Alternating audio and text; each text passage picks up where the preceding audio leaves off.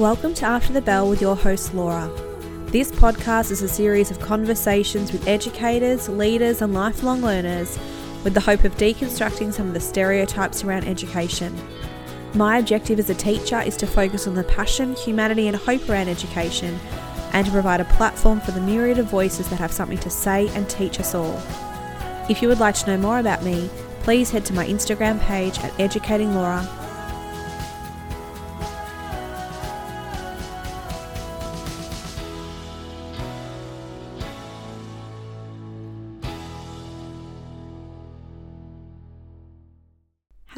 Thank you so much for deciding to tune into this episode. It is the 29th of November 2021. I cannot believe that we are nearly at the end of season two of this podcast. I have a really exciting episode today with Dan Jackson, who was on earlier this year. So if you want to hear his episode, I'll link it into the show notes because that's really a bigger episode around who he is as an educator and his belief system. This episode is a really exciting one, and it's one where we are promoting his new book, Work Less, Teach More. And it's all about how to be a more effective teacher in the mainly time constraints of this job. And I think that you'll get a good taste of what this book is about. I've read it, I think it's fantastic. And it is out on Tuesday on Amazon. Just giving you a bit of an update regarding the podcast. So, I have a really lovely episode to end the season with a student that I once taught. In fact, when I began teaching in 2008, she was in year eight and she is now a colleague of mine. And I would like to end the podcast interview section with that episode in two weeks, and then I'll probably have a roundup, just reflections, because I think for season three, I'd like to change the tact a little bit of the podcast, perhaps rather than keeping the conversation centered around school, maybe going a bit bigger and looking at what kind of conversations we can have that can inform education and can inform what schools are doing. So that's kind of my thought at the moment, but I will be having a bit of a break in January and we'll keep you informed on Instagram regarding when I come back to the podcast, but it definitely will be in 2022. And if you're listening and you think that you would be an amazing person to have a conversation with me regarding the kind of ideas I'm thinking of in 2022, or you know someone, please reach out to me at Educating Laura on Instagram. I'd love to hear from you. If you would like to support the episode, please share on social media. Again, tag me at Educating Laura and Dan at Dan Jackson TPD on Instagram follow on Apple, subscribe on Spotify. I think that's the right way around. All of those things really, really help. And as I said, do follow me on Instagram because I will be letting you know what's going on regarding the podcast. And, you know, you have my thoughts and ideas and things up there about education as well, which is kind of nice, I think, to supplement the show. Okay, I will see you in two weeks. Hello, Dan. How are you? It's so lovely to have you back on the podcast. No, hi, Laura. Thank you so much for having me back. I'm excited to be here again. We have a really exciting thing to talk about, which is the launch of your new book, which is coming out on the 30th of November called Work Less, Teach More. And the first thing I'd love to ask you is why did you decide to write this book? Well, at the beginning of this year, I decided that I would send out a survey to all of my teachers who are subscribed to my email list and stuff to find out what their biggest problem is at the moment in education for them. There's COVID around still, and I was expecting them to say stuff around, you know, programming help or help with behavior management. You know, those are the kinds of things I was hoping that they would tell me. Okay. But almost unanimously, they you know, all sung in chorus of, you know, we are running out of time. Like we're just so busy, and that's our biggest problem. And as soon as I started reading it, I'm like, yeah, I know that. Like teachers are always busy, and so I thought I don't really know what to do about that right now. Like I just kind of saw it and went, oh, it wasn't what I was after, and I was I was looking for something in particular at the time. But okay. about a month later, as I was thinking through the results of that survey and what the teachers were saying, I worked out that I actually did have something to say because I, you know, have been a deputy principal running two businesses on the side and still had time to hang out with my kids, be with my family, go and have fun, hang out with friends. I could fit all that in. And it was because I was applying a lot of the stuff that I had learned from business books, from that I read as I was setting up my businesses. And as I was reading that and applying that, I naturally then applied it into my work as a teacher. Uh, and it was really about focusing on my effectiveness. It had a whole bunch of productivity tips and stuff in it. But by making the shift to effectiveness and not just being busy, it really changed the way that I approached teaching. It would change the way that I approached my students and my role in the school. And it had a huge impact, I think, on my whole thing because I'd actually previously left schools. I, I resigned halfway through. I was burnt out and I was very excited when I had the chance to not need my money and just go, oh, do you know what? I don't need this job right now. And resigning halfway through the year is a big step, I think, for most teachers because they feel like they're letting down their students. Uh, you've had, you know, you've already had them for six months. For you know, up here with our year 12s, I'd already had them for nearly three quarters of their their last year of school, and I was leaving them as well with one term to go. Mm. That was a problem, really. But yeah, so the survey results that came in saying that was the number one thing, and then I worked out oh, I do I can I can speak into this space because I've lived it, I've applied it, and I've actually read lots of research around it. I just didn't think of it in that way. And so yeah, when I finally thought about it, I'm like, oh, I can do that. In fact, I reckon I could probably write it quite quickly. And so that yeah. was that was my next. Well, I think you did write it quite quickly if you got that survey at the start of this year. Yeah, I, I definitely did because I surveyed teachers probably around February, and then it wasn't until late March that I decided that I would look into writing a book. And then I actually signed up for it's basically a challenge. It was a 30 day book writing challenge, and it was how to write your book in 30 days. And you basically just got an email every day that told you what to do that day. While I signed up for it pretty quick, I didn't follow it. I let all the 30 day emails come first. Uh, and then okay. I went, I saved them all. They were all in a folder. I knew exactly where they were. And so I just went there and pulled them all up when it was time to start, when I decided I was going to do that.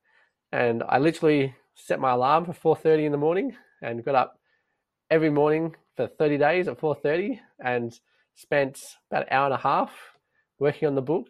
And yeah, in, in 30 days, it was, I, I definitely had the basic draft going by the end of the 30 mm. days. I then went through a bit more of a process of refining that and having people read it and provide me some feedback so that I could adjust it and make sure it wasn't just my ideas that actually would fit into other people's contexts as well. And so I got that feedback, adjusted it, and the writing of the book okay. I actually found very enjoyable, a lot of fun. I mean, I, I enjoy writing anyway, uh, and talking about education. And so it was just, it was great to be able to sit down and just go, oh, these are my ideas and, and put them down. I must admit, there feels like a lot of you in the book. Like when I first started reading, you're talking about that situation where you resigned ultimately three quarters of the way through a year.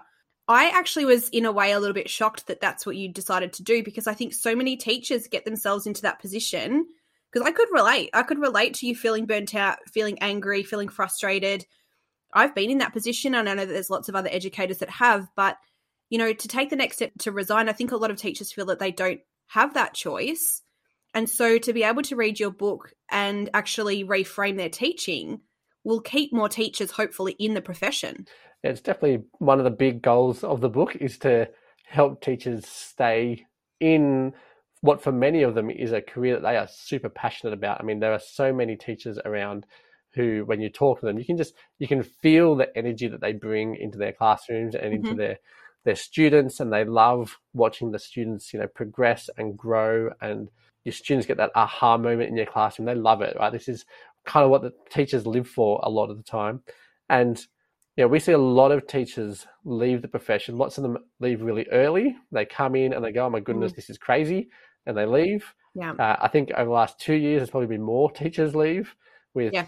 COVID coming COVID. in, lockdowns, changing things so frequently between remote teaching, blended teaching, and then not either of those back in the classroom kind of normal teaching. Yes. And yes. I think the workload has just gone up massively in the last couple of years. And anyone who's been close to retirement age, I think, has volunteered to have some early retirements. And I've seen plenty of people, I've had plenty of chats with teachers who are at the edge, but they feel like they can't leave in this climate like that. You know, it's it's COVID. I know here in Australia for us, a lot of other people have lost jobs, have lost work, have lost a lot of income. Teachers being one of those lovely essential services, we've always yeah been able to have work. You know, if you've got it, you've then you're, you're in it. They felt like they couldn't leave because it's it's that tough time. You don't want to put that extra burden on people, but still, I think a lot of people have, and I think as it settles down afterwards, I think there'll still be plenty that leave. And I want teachers to stay in a career that they're passionate about. I don't want them to feel burnt out by a system, burnt out by a particular boss or something that they've got. I want them to stay and enjoy what they're doing, particularly what they do in their classrooms with their students. And yeah, that's what this book is aiming to do. So if they're at the point where they're starting to feel burnt out, this book will really help them to shrink back that workload, reduce their busyness, and start to really focus on some of the effective things that they can do, which will still maintain their impact with their students, but it allows them to reduce their workload quite a lot mm. so that they can then apply stuff and balance their life and you know, look after their health. You know, teachers, when we get busy, life just goes crazy. If you're starting to miss out on sleep and you're relying on caffeine and you're eating junk food all the time, you know, I think every teacher these days has a drawer on their 100%. desk that's just yeah. that's just junk food. And yeah. mine's peanut M and M's. That's, that's a sign that you're being overworked. I think. yeah. yeah. So I want to yeah I want to help teachers to avoid that, and for those who aren't there yet, those who are not feeling burnt out yet, I want them to avoid that. And I think utilizing the stuff that's in this book will help set up systems for them and approaches for them, which will really help them to avoid getting to that point where they're feeling burnt out by a system that's designed in many countries to take advantage of the people who choose to be teachers. Now, so you've just mentioned the fact that you're hoping that your demographic is both new teachers, experienced teachers, burnt out teachers. So, what is it in this book that you think will allow anyone, whether they're burnt out or enthusiastic, to actually be more effective? Part of what the book's aim is that, yes, the book has got a lot of you know tips and strategies and easy to apply type stuff in there, and you know I've, I've particularly made the first couple of chapters uh, give you those kind of quick wins that, that you want as a teacher to really quickly just see some quality improvement with very little thinking and process. Yeah. But once you hit chapter three of the book and you're looking at what really matters, and I think it's actually the, the crux of the book is, is coming in that chapter three, where you are thinking through what your purpose is with your life, in essence, you know, what you actually want to achieve as a teacher, but also as a family member, as a you know, you can be a parent, you can be involved in community activities, all kinds of stuff. And so what I'm really trying to do in the book is to lay out more of a framework process mm. that teachers can use and that it's actually adaptable in that as you go through it because so much of it keeps coming back to that chapter three and chapter three is really personal i don't think any two teachers will come out with the same i mean it talks about creating a mission statement right um, but if teachers create mission statements they're not going to create identical ones they're going to be different but the rest of the book really just hinges back on that and goes right if you're looking to be effective, then you should be looking to really focus on the things that matter most to you and who you want to be and the impact you want to have, whether that be on your students, on your colleagues, on your family, on your children, on, on your friends. We all have this broader sphere of life.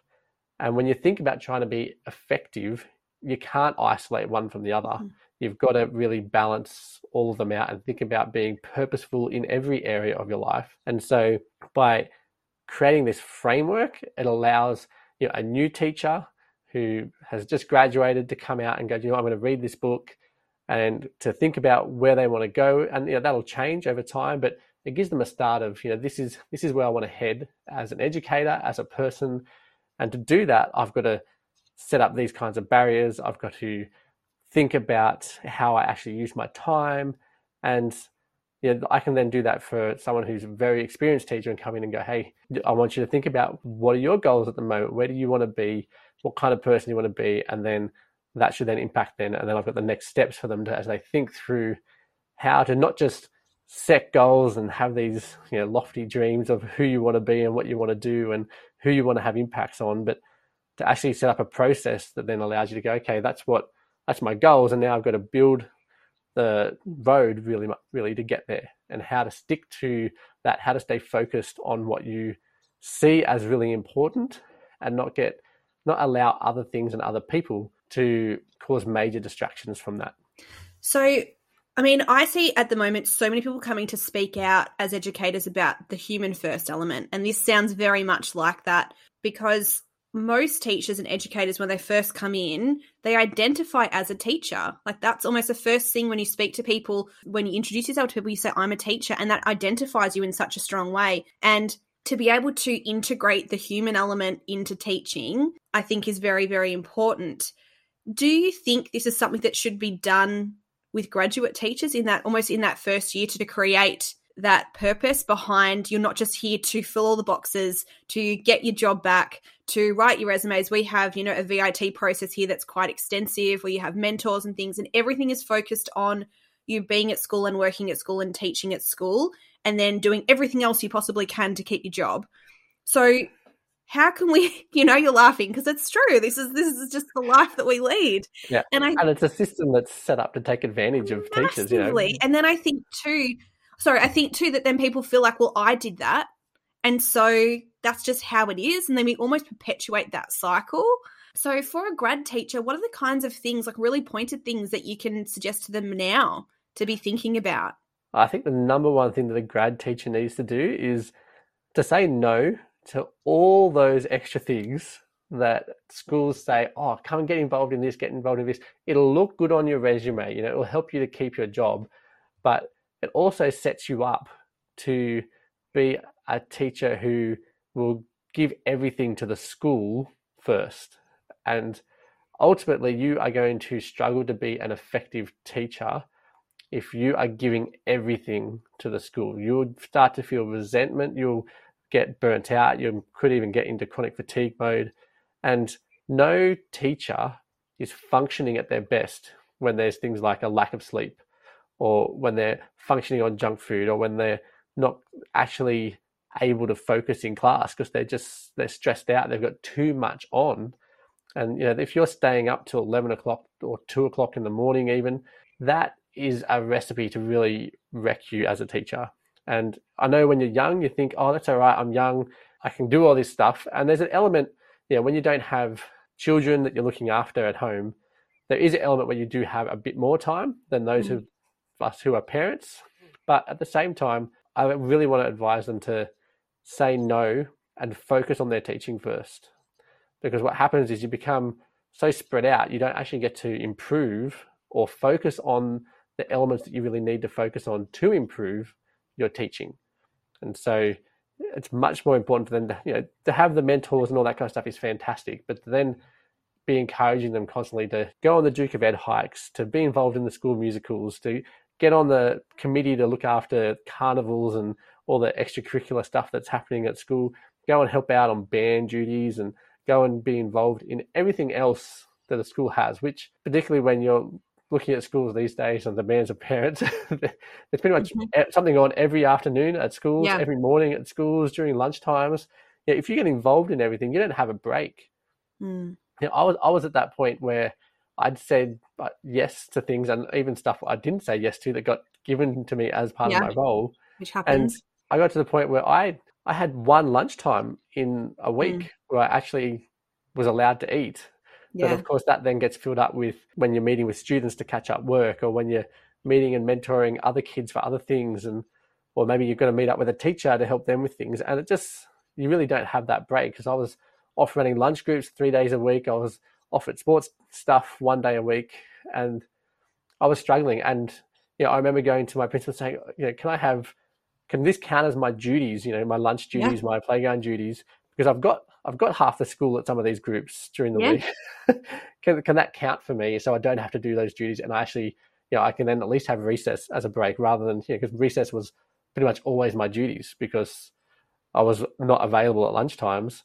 And he said, yeah, yeah. And then the next thing I knew, I had three duties, which was one less than normal, but all of my duties were double the amount of time that anyone else's duties were. and so I actually had gone up in the amount of time wow. I was doing, even though I'd gone down in duties. And I just, yeah, these are the things that happen to teachers. Yeah. You know, we, we are told constantly, and you know, particularly we're told to do it for the kids. You know, we, yeah. we are to do absolutely everything for our students. And you know, that can involve spending our own money to buy mm. resources and supplies. You know, there's so many photos of Instagram and videos of oh teachers who have gone and you know, they're, they're praising themselves because they've gone to Target and spent you know half their yeah. wage yep. on the resources to decorate their classrooms or to create projects and craft things for their kids, and you see them all over the place. And I just think, you know, that shouldn't be the case. Uh, no, teachers are allowed to make those sacrifices, and you know, that's fine. But if we have a culture of that where allowing a system to take advantage of teachers yep. and the system has been set up from the very beginning to take advantage. I mean, teachers at the very beginning was it was a very much a female system, and yeah. the girls, you know, they weren't allowed to get married they without being getting approval from the superintendent or whatever of who that guy mm-hmm. that she was going to date was, and there was very low wages because at the time, you know, there was huge segregation between yep. men's wages and females, and still is. And I think mm. because mm. that's where our system has come from, it's, it's mostly stayed there. Teachers are generally undervalued, even though now you know, we're all at least master's degree level teachers because you've got to have it now to be a teacher. And this is, you know, our culture is not valuing teachers in a lot of the West. And mm. it's something that needs to be challenged, I think. And while the book doesn't set up a lot about challenging that, that culture, it does focus on what we can do as teachers, what we actually have control of to start making a difference for ourselves. And by setting up those things for the graduates by saying, no, they're not starting their career being overburdened and struggling mm-hmm. to get through things. They, if you start off by saying, I'm going to focus on teaching and get that done really well, most schools will keep you if you are a great teacher. Right? And being a great teacher doesn't mean you're involved in everything. It means that you are passionate about your kids. It means that you put in the effort to come up with great units of work and great lessons, and you really focus on and help your students learn. Because once you start focusing on students learning and not just on teaching content, right, and you see that great progress in them, the schools want to keep you because the number one thing schools are there for is to educate our students mm. and to grow them up into adults and to be you know these people who are ready to go out into the world to have their jobs to go to universities to go to TAFE to go get trades to whatever it is that they want to choose to do and the jobs that are going to exist that we don't know about and we just need to work on as teachers focusing on what we were trained to do to start with and then as you go once you get that under your belt which normally mm-hmm. takes you know around three years for you to actually have a good grasp of what you're exactly doing in the right. classroom and being able to manage your students and set up your classroom processes. Once you get that done, then start to look at okay, well, what else can I do now? Because the classroom now is becoming easier. It's less work than it was to start with. And now I can start to go, okay, I'll take a weekend and I'll go and do Duke of Ed and you know, yeah. give that extra time to the students. I'll volunteer to be the coach in the afternoon for the basketball team, or you know, I'm going to go and get involved in you know some kind of mentorship of a particular group of students at my school. I'll get involved in that because I'm passionate about and I want to be involved. And that's stuff that we as teachers should do and should make room for. But we should be very considerate when we do this about what the commitment is. You know, yeah. How much is that going to cost me in terms of the time I'm giving? Uh, how much is it going to benefit me or benefit the students as well? We've, we've got to really balance that out. And if you just start going, well, I've got to get involved in everything to keep my job, you're actually going to lose your life. And your job is yeah. not worth keeping at the expense of your life outside of school. The next question I wanted to ask you was what in your mind does an effective teacher look like? I mean, I'm not going to focus on the kind of Hattie stuff because there's plenty of that that exists already. But for me, yeah. an effective teacher is someone who has identified the aspects of their job, like the roles, responsibilities, etc., that are the most important and that focus their time and energy into that. And then the rest of their work, so all the extra stuff that either gets lumped on them or that schools choose to create out of culture or just make up their own policies about stuff. And even some things that you know, legally we have to do, you know, yeah. which really are not things that a teacher necessarily should be doing. It's probably the best way to work that. So I think an effective teacher focuses on the things that matter most. Mm-hmm. And then the other stuff, they either kind of like get done the essential bits and then the rest of it they're not so worried about. And I think it's hard for teachers to get to that point because culturally schools are set up to kind of fight that. But mm. I think, you know, I've spoken to plenty of principals and deputies as I've been writing the book and talking to people, and a lot of them are actually on board. They're like, actually, you know, we need to make these changes across schools. Like I've had principals that have been like, one, for example, who did the proofreading of the book, and they were like, "Let me know when it's ready. I'm going to order a whole set for all my teachers." And I'm just like, "That's wow. that's what we need. Like we need this kind of shift in culture where we actually have schools that start to focus on being effective and mm. not just about what can we possibly get done and showcase to make us look like we're fantastic. You know, we've got 600 things on at the school, you know, that look impressive to parents, but in reality, it actually means that teachers are being dragged away from some of the core elements yeah. of what they're doing. And I'm not saying that extracurricular stuff isn't important or that schools shouldn't do it, but it should not come at the expense of the you know the core things that are at the heart of a school in terms of growing and maturing a student. And i don't see that a school's only function is to just you know educate them and give them knowledge. That's not i don't think. Uh, yeah. that you know i think it's about growing and maturing students. I think it's about helping them to be prepared for life. I don't care if they come out at the end and know you know have memorized pythagoras or not you know I, that doesn't bother me i don't care if they understand Hamlet because like or if they've read Hamlet. I do care mm. if they've got the skills to be able to read Hamlet, yeah. you know, and yeah. to be able to do yeah. research or to go and learn something for themselves when they're interested in it. But I think effective teachers really focus on those, those core aspects. And I think the core aspects will be slightly different for different teachers depending on what their priorities are. Know, mm. if your priorities are religious, right? So you're a religious school and you particularly want to grow and the students up in that religion, then that might actually be part of what you see as a core element of what you're doing at the school. Whereas at another school, they may have none of that, but the teacher may come in with a different kind of core focus to what they're really passionate about, what they want to achieve in these students. Yeah, and they might see, for example, you know, that STEM is super important for these kids' futures and they're passionate about it and that's what they're going to focus on, but they're going to do that very well. Mm. They see that as their core elements, and they might see a few other things as just this nothing stuff. But I think once a teacher can work out what's really core for them and still get done the stuff that has to get done, it frees them up to enjoy a life while at the same time really having a great positive impact on the students in their classrooms and outside their classrooms. Like you, all that can happen. You talk to teachers like, oh yeah, I'm involved in this club and I'm involved in that club and I've got after school care here that I've got to help run and you know we do running club on this day that I, I like to go and run with the kids and in the mornings I come to school at five o'clock because I'm opening up the gates this week. yeah, yeah. just anything gets added to it and it just we think oh yeah it's just a small thing but by the time you said yes to 20 of those things suddenly That's it's a right. big thing like suddenly you're actually losing 10 to 15 hours a week on these extra things that were just meant to be an hour or 30 minutes here or there. And yeah, that, that ability to think critically about what you're getting involved in and say no as kind of your default, I think is super important for teachers yeah. starting out.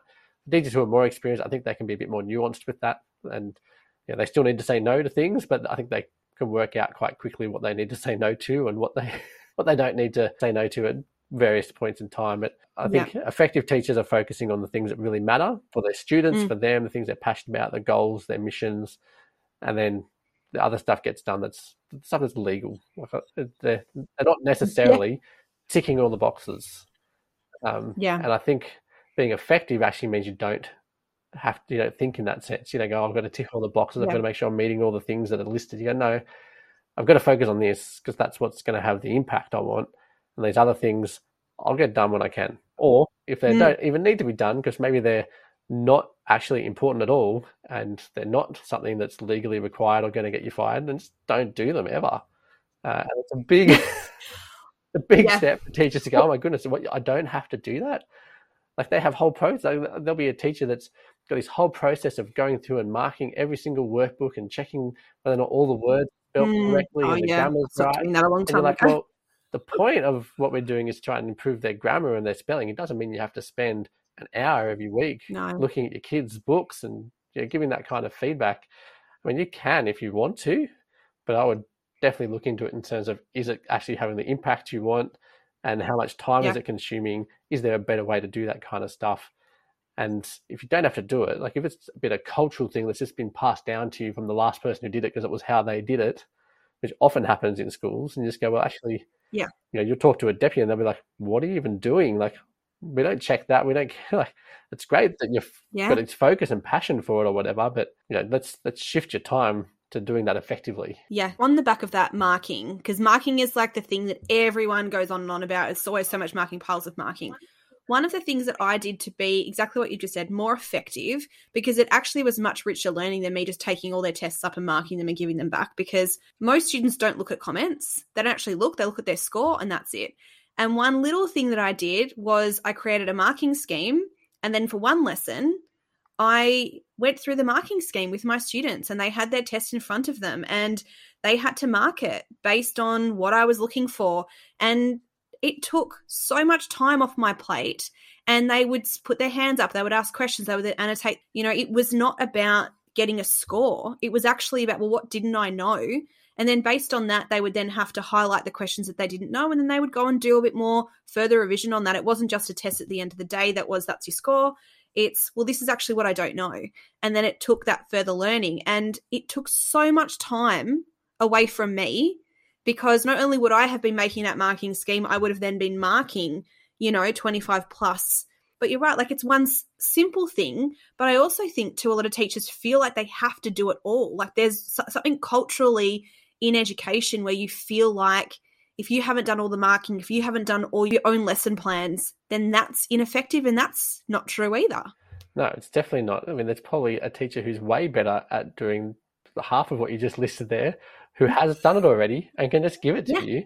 And then at least you've, even if you want to use, like, you can adapt that. You can, like, but to have a basis to go from, like, I, I remember my second year of teaching, I had two new head teachers and they wanted all brand new programs across the entire curriculum that we were teaching. Uh, one of which in, involved actually writing a curriculum for it as well because it was a like a school only type subject. But I remember, yeah, I was writing brand new programs for about six different year groups, and wow. I had to write those programs, the workbooks for the students as well, and then teachers' workbooks that had word for word what the teacher would say in the class. What? As they went through and presented it. And I was just like, this is crazy. Like, teachers shouldn't be reading a script in class to their no students. Way. I find that being so prescriptive with things, teachers are now going, it's too much.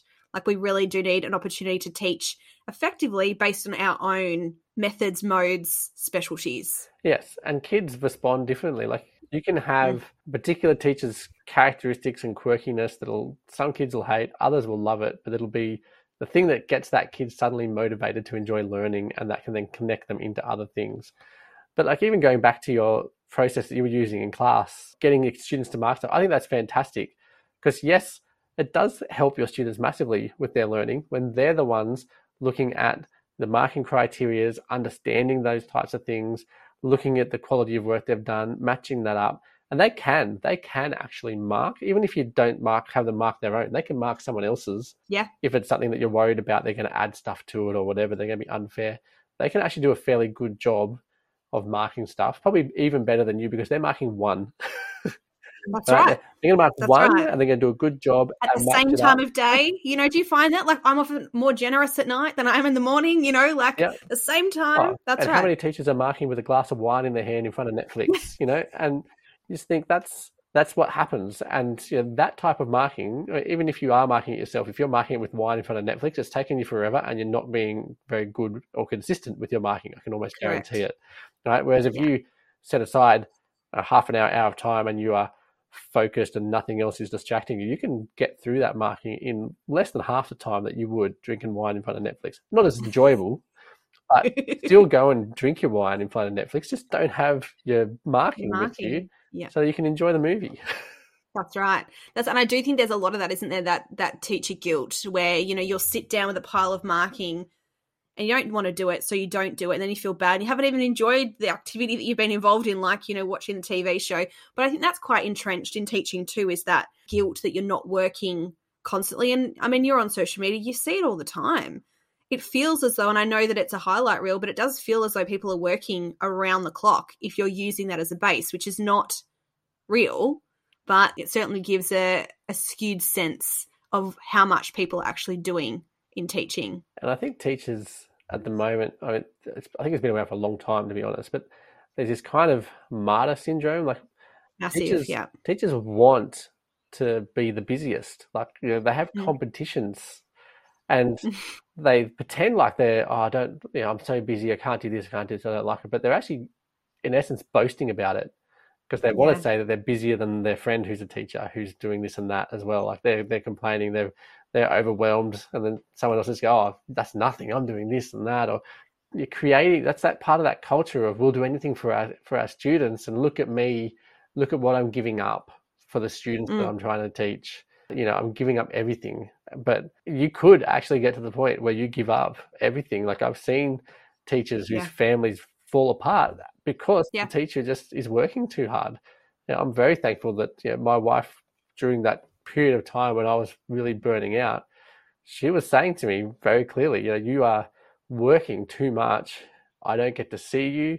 We've just had a first child, and there's days where you don't see him, and that's not Mm. okay. School is not something that you should be missing out on your son's life.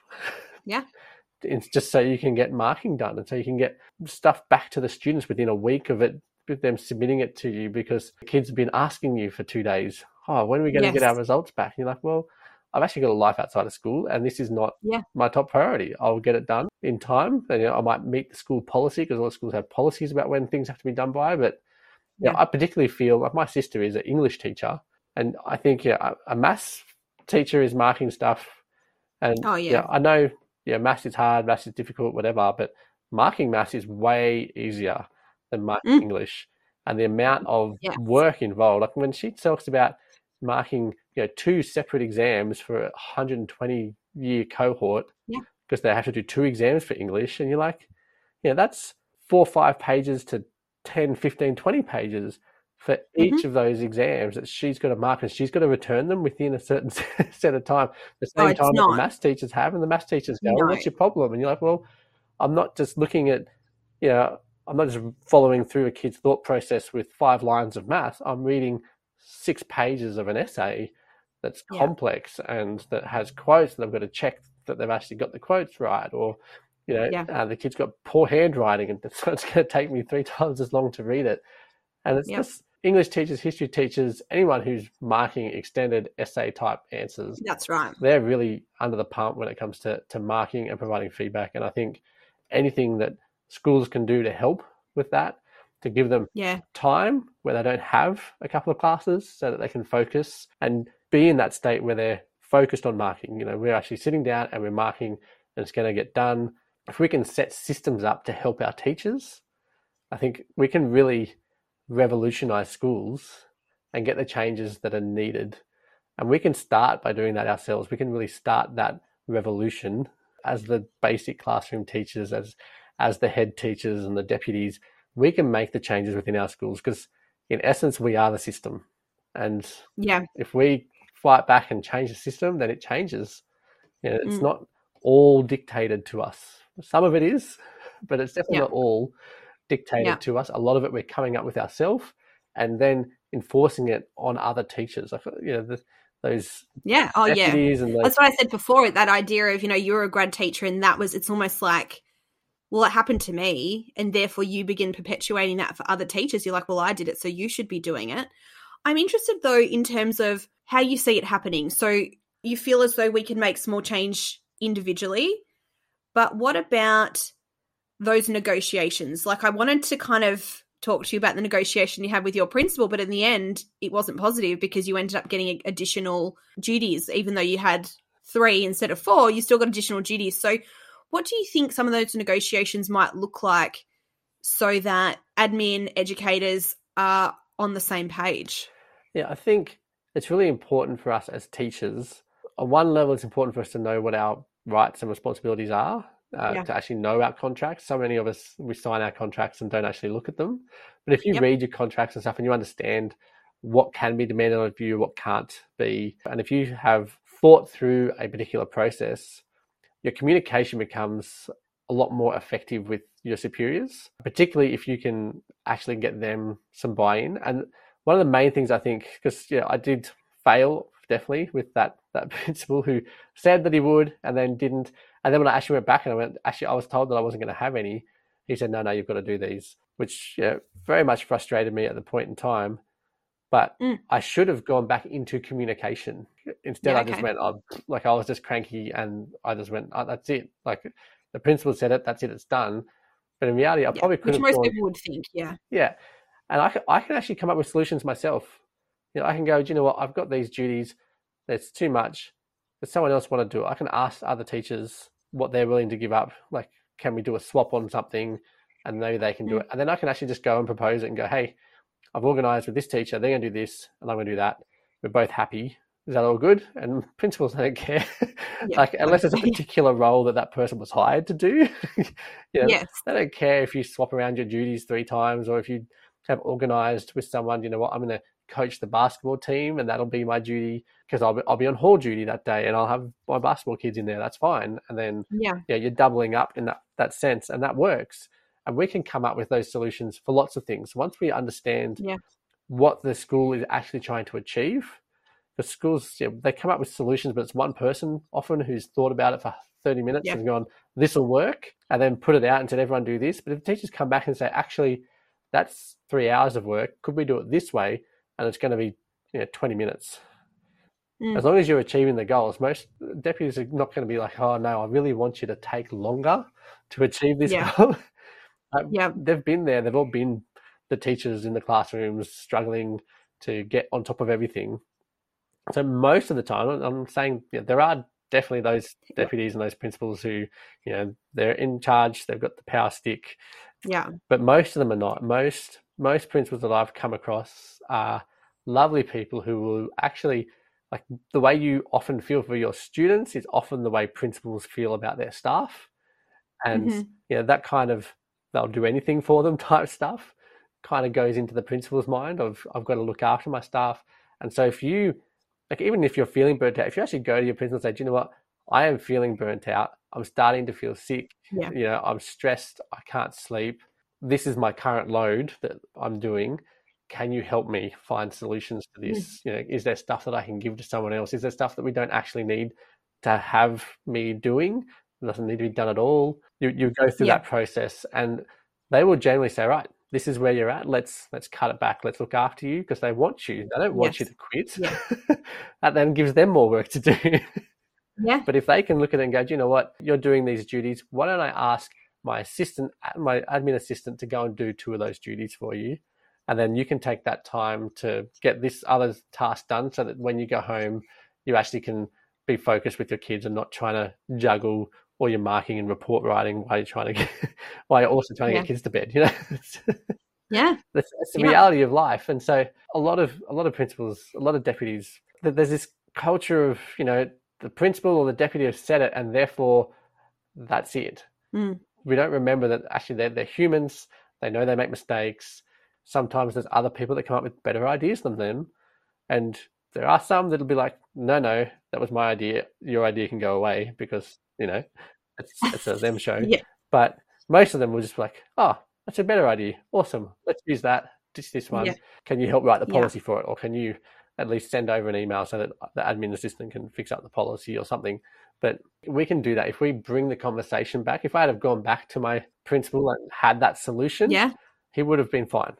And I actually had a win with my Yeah. next principal. So when I, when I came to Cedar College, and I had a principal there who wanted me, when I moved into the deputy role, she wanted me to take over uh, the data entry management system that we have in New South Wales for entering students' results and Yeah. making sure their admin yeah. stuff is correct. So checking their their living addresses, checking their phone numbers are right, all this stuff that's in the database Yeah. and Wow. then we have to enter we have to check and Yeah.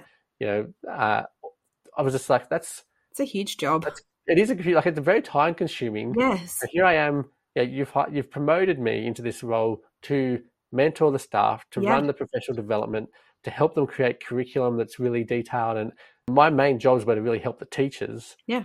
and you wanted me to take a solid five hours ish a week uh, Yeah. or, you know to It's get this huge. task Yeah. done That job's so big. and I'm like, your administrative assistant is trained in data management. Like that's her thing. Mm. I'm like, can we get her to do it? And my principal originally was like, no, I really think that a teacher needs to do it because there's also the balancing of how many units or you know uh, credits, I guess, in the, the American system as well. Okay. Yeah. H- how many are, are actually your students doing so they actually have the right number so they're qualifying for their HSC and stuff? I'm like, yeah, but I came back to her and just said that's something that I can teach her Yeah. because it's literally just a maths problem of do they get 10 do they get 12 you know it was something i could spend five hours teaching her, and she would then know. Like she would just, and she did. I sat there with her. She wrote it down. I said, let's give it a go. I convinced my principal. I sat down. I trained the administrative assistant, and she was all over it. Did a way better job than I did, and because she was constantly on, like I, I, would come back to it because I had other stuff that I saw as yeah. more important. And so when I did go, well, this is now urgent, even though it's not important for me. It's urgent and it's a legal requirement, so I had to get it done.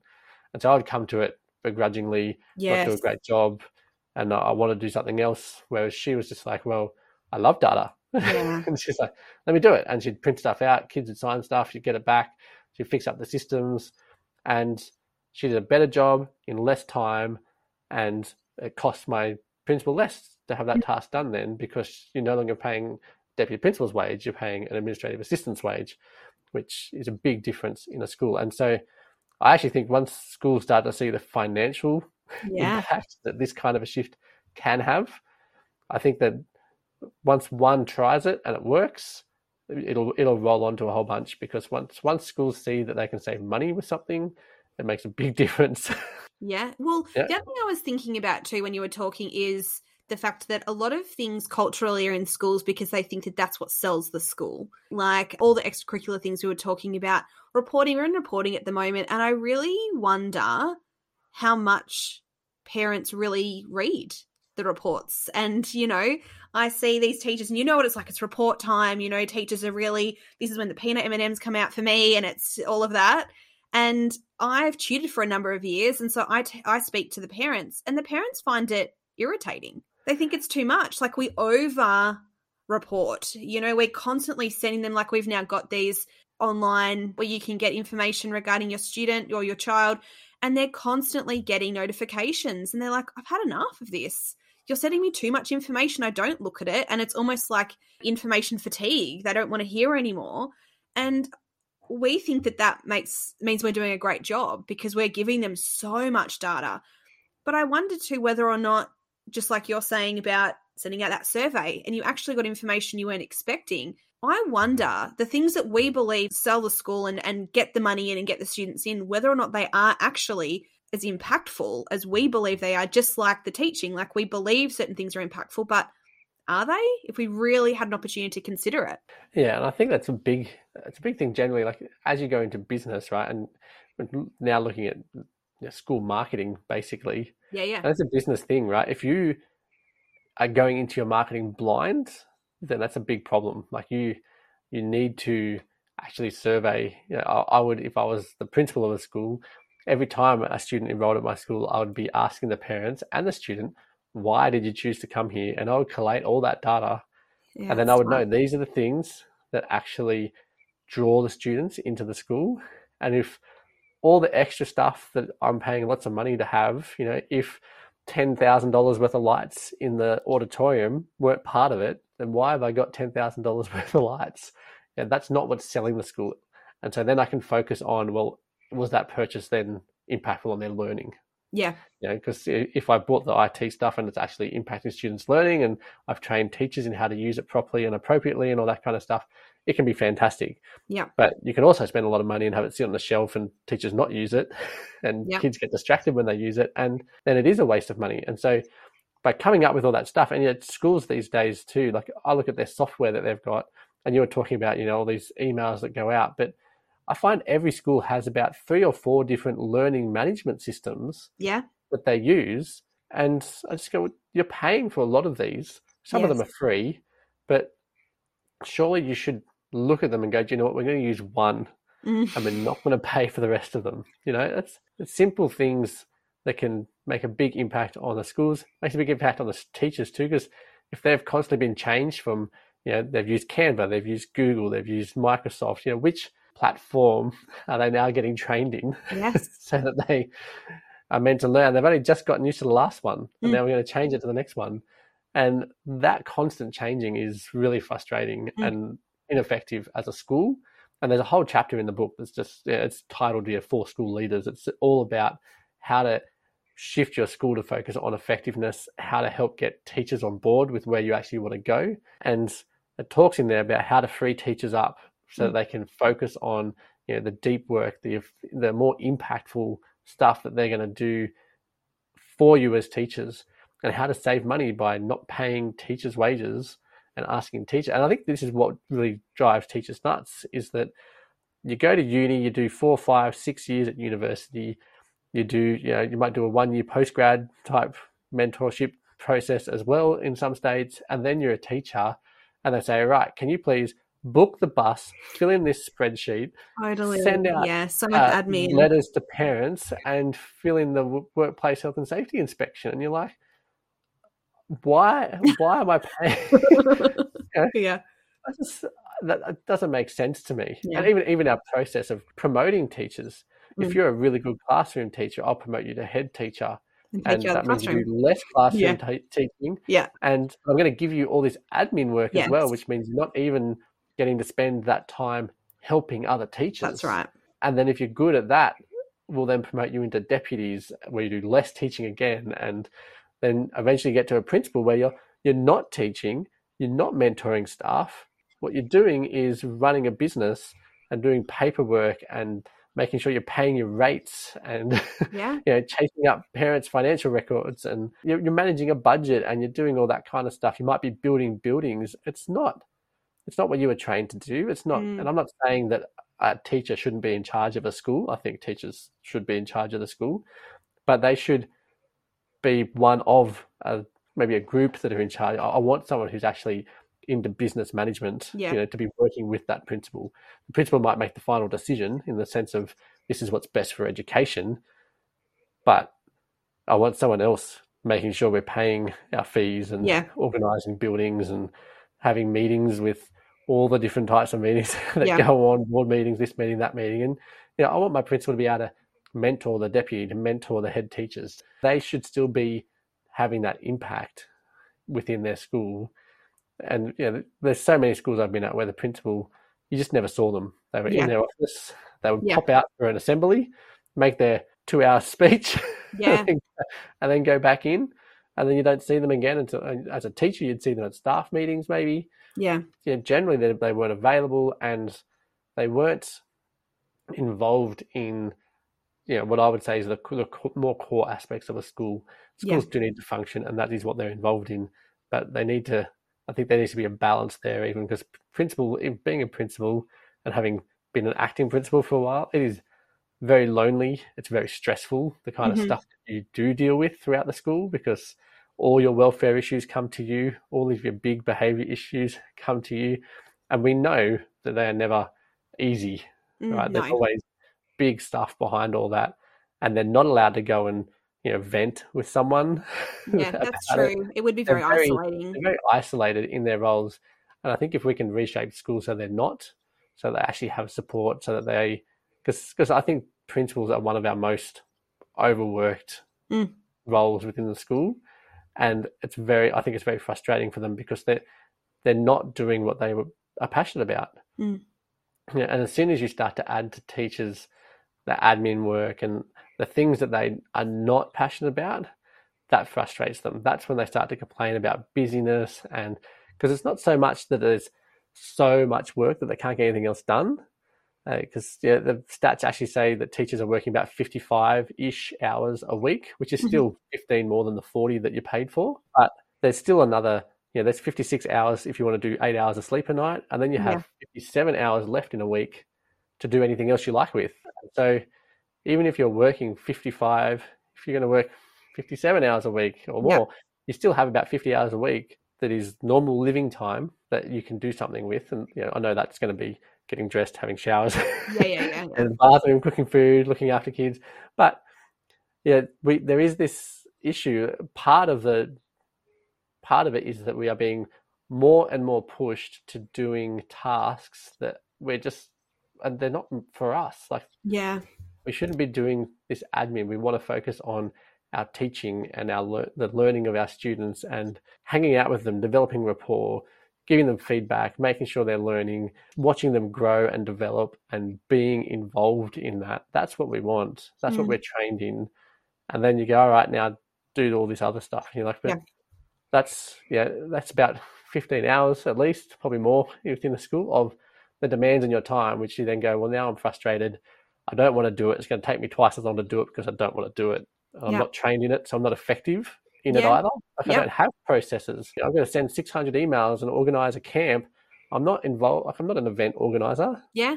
That's a lot easier. Like uh, for school hires someone who's an event organizer, there's probably enough events at a school Oh, yeah, you're that right. your event organizer be busy, save a lot of teachers' time. Teachers can still be involved, but they don't have to have this huge demand on their time to get all that together. And it's just we need to make sure our teachers are first and foremost focused on being effective classroom teachers Mm.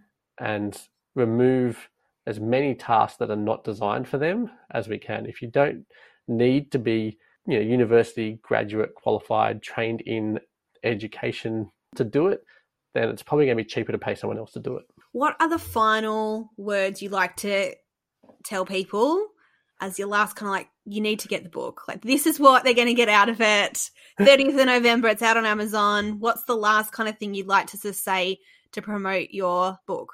Look, I think that the book can it can actually change people's lives. I think that's that's the main thing. I think it, if you read the book and you apply the stuff in it, it can transform your life.